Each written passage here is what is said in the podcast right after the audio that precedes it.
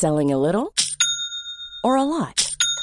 Shopify helps you do your thing however you cha-ching. Shopify is the global commerce platform that helps you sell at every stage of your business. From the launch your online shop stage to the first real life store stage, all the way to the did we just hit a million orders stage. Shopify is there to help you grow. Shopify helps you turn browsers into buyers with the internet's best converting checkout.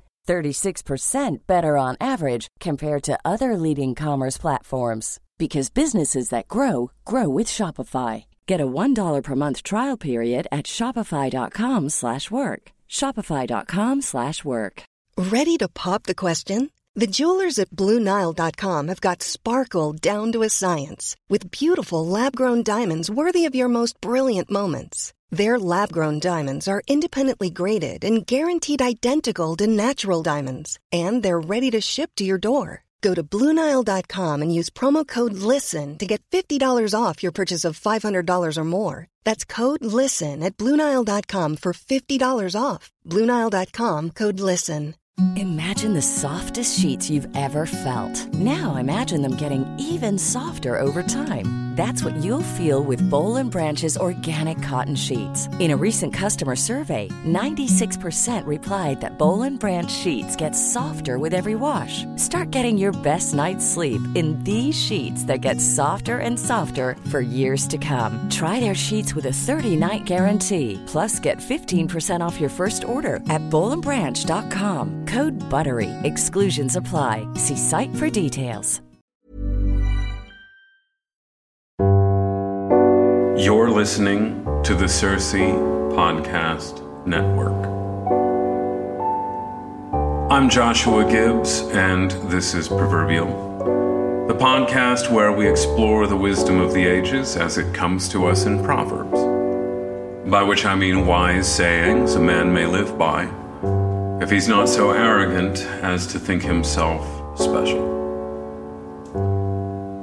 Episode 67 My Girls. Today's proverb is unattributed. I'll read it twice. Birds of a feather flock together. Once more, birds of a feather flock together. This is a proverb that is often spoken quite glibly. The casual, common usage of this proverb really doesn't attempt to explain a whole lot about why the world is the way that it is. However, when the proverb is understood, it provides us with ample opportunity to be offended, which is why I like it so much. The best proverbs promise some sort of upbraiding of the modern mind, and this proverb is no different. Birds of a feather flock together. On the surface of it, it means, well, on the surface of it, it's about animals, not people. Birds of a feather, kinds of birds, sparrows flock together, cardinals flock together, crows flock together, etc. And the quote is not birds of a feather look good together. The quote is not birds of a feather enjoy one another's company, but that they flock together which is to say that there is something natural about species of birds, kinds of birds, joining one another, being near one another, being around one another, seeking out one another's company. You don't have to teach cardinals to spend time with cardinals. You don't have to teach sparrows to find other sparrows. We do it naturally, or they do it naturally. Now, this idea, one of those great sayings about uh, animals that we neatly translate into a saying about people like you can lead a horse to water, but you can't make it drink. Suggests something about human nature, that animals have something to teach us about ourselves. And this is a very ancient idea. You find it, of course, it's the uh, underwriting principle of Aesop's work. But you find it often enough in Scripture, especially the Old Testament. In Ecclesiastes, Solomon suggests many times that the fact that animals die has a lot to teach human beings, that humans and animals are exactly alike in this way. A common fate awaits all sentient creatures. And we, as human beings, should see the inevitability of animal death and learn from it. Birds of a feather flock together. I have to say, as a teacher, this is a proverb that many teachers do not understand or refuse to understand. What I mean is that there are an awful lot of teachers who relish the role of social engineer. As opposed to being content with the fact that a teacher is a judge, sometimes a jury, there are many teachers who want to try to take the, the society or the community of students and to manipulate it into something that they think is better or more appropriate. And I don't mean enforcing the rules. I don't mean teaching the books. I mean there are teachers who observe students sitting at lunch together and want to break up friendships, break up groups of friends, drive a wedge into what is referred to as a clique. With this idea that adults see better than children do, what sorts of people and what sorts of, of friendships are appropriate for other kinds of people. So it's not exactly like matchmaker, right? It's not, I'm not saying that a matchmaker is a social engineer um, to speak to a certain person and to think, wow, you really ought to meet this friend that I know. Or I have a friend that you would get along with famously. That's not what I'm talking about. That's actually uh, reinforcing the idea that birds of a feather flock together. And I know somebody who's like you, and if you met him, you would naturally want to spend time with him. And yet there are, you know, at every school, these close groups of friends, four or five friends that have all things in common. And there are, for whatever reason, there are these. I've encountered teachers often enough in my career who see these tight knit groups of friends. And as opposed to calling them tight knit groups of friends, they call them cliques. And as soon as a tight knit group of friends becomes a clique, it's uncritically assumed, you don't even need to prove it, that we need to figure out how to drive two or three more people into this clique so that it's not as tight a group of friends so that it's not too small. And so you start introducing, you know, in every event, in every presentation that's going to be given in class, in every sort of game that's going to be played, you start trying to drive two or three people into it. Often enough with teachers, there's an idea that a certain group of friends is not diverse enough. And I say this is true even in like classical Christian schools. Or there'll be a group of seven or eight tight knit ninth grade students, freshmen. And a teacher will say, "We need to get some so- we need to get some sophomores or seniors into that group. It's too insular." As though a really tight knit group of friends is a bad thing and that it could be improved if we just bring some people in that we think are right for them. And so we often think of friendship as the sort of thing that can be forced on people, that if we simply corral human beings into a small enough group for long enough, they'll eventually become friends. And there's a lack of trust in people. There's this sort of skepticism in the idea of society itself. There's a, a belief that there's something wrong with society as it naturally emerges, and that we need to fix broken friendships by making them more diverse, more wide open, or, or bringing in enough people that there's simply too many people for everyone to share everything in common, and so the group will become diffuse and more people will get in. And this is all sort of built off of this really banal idea of friendship that a lot of modern Christians have that all relationships must be friendships. It's one of the reasons why we often insist that man and wife must be best friends. It's because we don't understand any relationship that's not a friendship. We don't understand any relationship that's not an equality because all friendships are based on equality. We're an egalitarian society, and so we think everything should ultimately come down to friendship because friends have all things in common. A friendship is not a hierarchical relationship. We hate hierarchy, so we think that everyone should be friends. And any group of people who attempts to relate to another group of people in a non in a non-egalitarian sort of way is refusing the sort of equality that comes with friendship. So everything has to be friendship. Everything has to be equality. Everything has to be equal.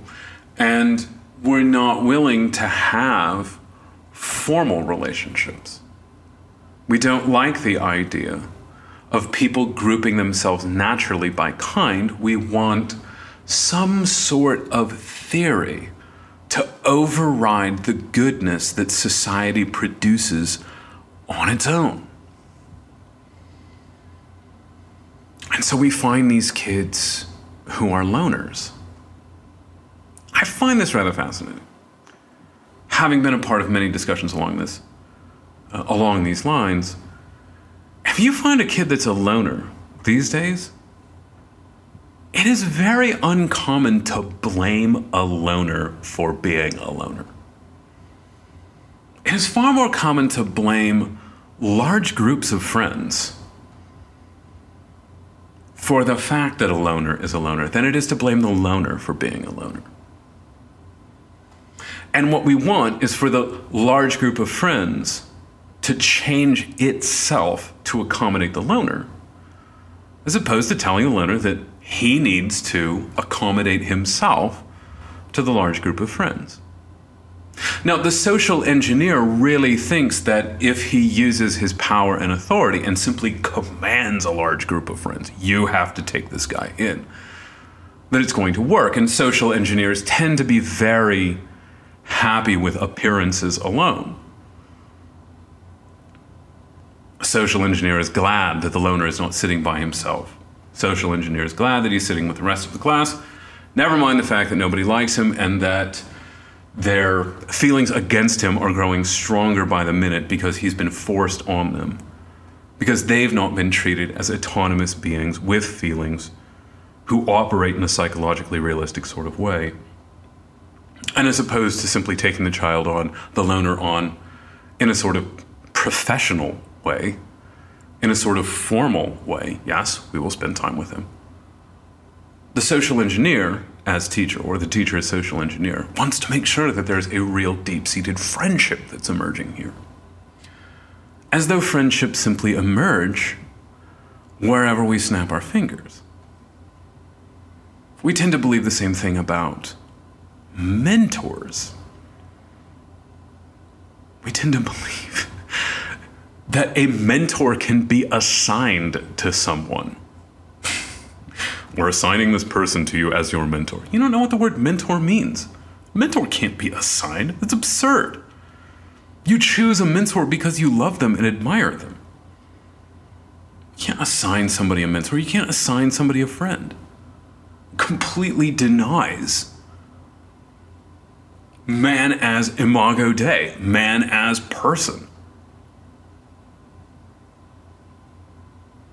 Treating a child as the image of God means respecting their personhood. And you can make them obey the rules. You can call on them to fall in line and punish them when they don't. But if the will won't will, nothing can force it. So quit acting like you can. You also find this sort of thing, birds of a feather flock together. You find people resistant to this sort of idea at parties as well. a sane party, a sane party with, you know, 18 people or 20 people is going to naturally sort itself out into groups of compatible conversation partners. I really believe that. And if you're a sociable person and you've been invited to some parties over the years, you know the primary way in which a party of 20 people sorts itself out. It's men and women. The men go outside to smoke and talk, the women stay inside to chat. That's how it goes. That's better than 75% of the good parties I've been to. And it may not stay like that, it may not be like that all night. There are some people going in and out and switching sides. But if you've been to a decent party like that, you also know how aggravating it is when someone wants to play social engineer at a party and wants to force the men and women to spend the whole evening together. And they do this on the theory that a more diverse conversation will be more interesting or more better or will make progress as society if the men don't get to talk with each other and they have to talk to the women. And the women can't talk to each other and they have to talk to the men. And this will be better somehow simply because it's more diverse. Now if you're content with being a common person, you do not object to nature per se.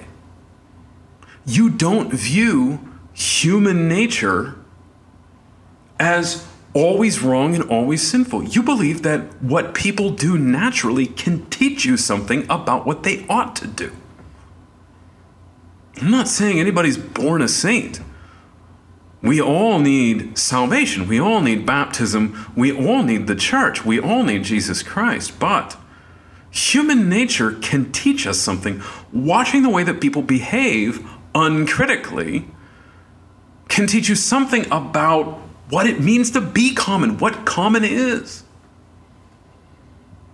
And God reveals himself to us in nature, in Mother Nature, but he reveals himself to us in human nature as well.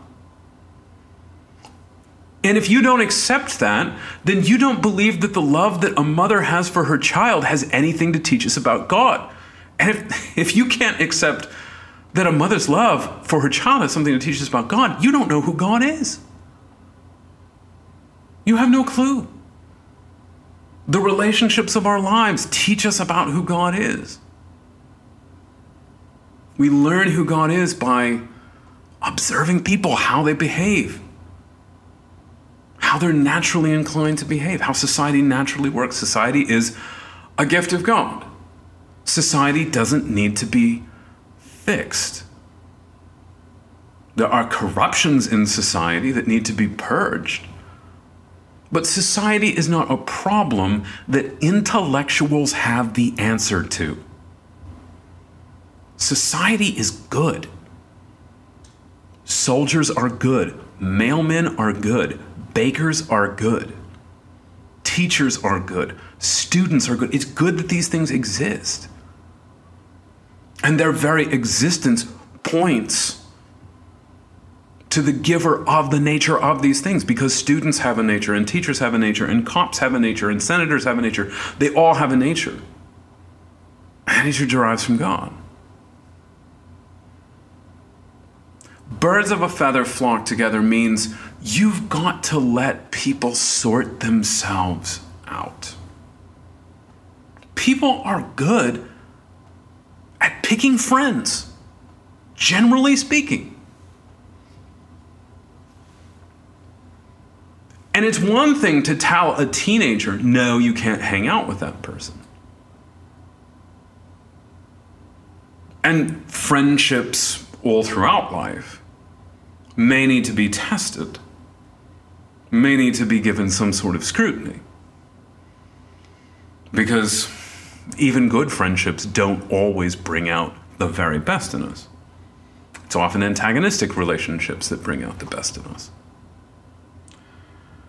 But you have to trust people to sort themselves out. You have to trust human nature, society, society that God created, a desire for society that God Himself instilled in the human heart. You have to trust this in allowing people to sort themselves out best.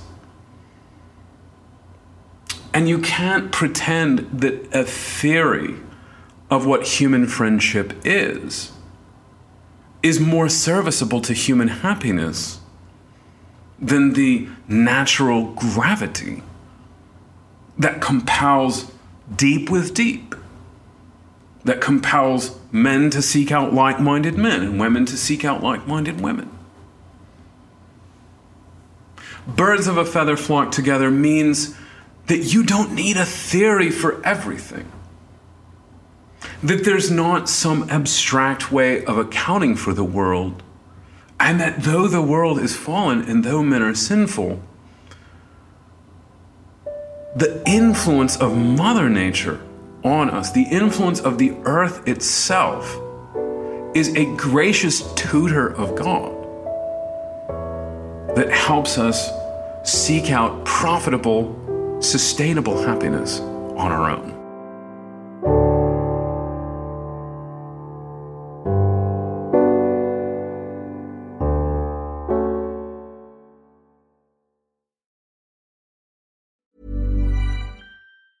Hi, I'm Daniel, founder of Pretty Litter. Did you know cats tend to hide symptoms of sickness and pain? I learned this the hard way after losing my cat, Gingy. So I created Pretty Litter, a health monitoring litter that helps detect early signs of illness by changing colors, saving you money and potentially your cat's life. Pretty Litter is veterinarian developed, and it's the easiest way to keep tabs on your fur baby's health right at home. Go to prettylitter.com and use code ACAST for 20% off your first order and a free cat toy. Terms and conditions apply. See site for details. Ever catch yourself eating the same flavorless dinner three days in a row? Dreaming of something better? Well, HelloFresh is your guilt free dream come true, baby. It's me, Keke Palmer. Let's wake up those taste buds with hot, juicy pecan crusted chicken or garlic butter shrimp scampi. Mm. Hello Fresh. Stop dreaming of all the delicious possibilities and dig in at HelloFresh.com. Let's get this dinner party started. Hi, I'm Daniel, founder of Pretty Litter. Cats and cat owners deserve better than any old fashioned litter. That's why I teamed up with scientists and veterinarians to create Pretty Litter. Its innovative crystal formula has superior odor control and weighs up to 80% less than clay litter. Pretty Litter even monitors health by changing colors to help detect early signs of potential illness. It's the world's smartest kitty litter. Go to prettylitter.com and use code ACAST for 20% off your first order and a free cat toy. Terms and conditions apply. See site for details.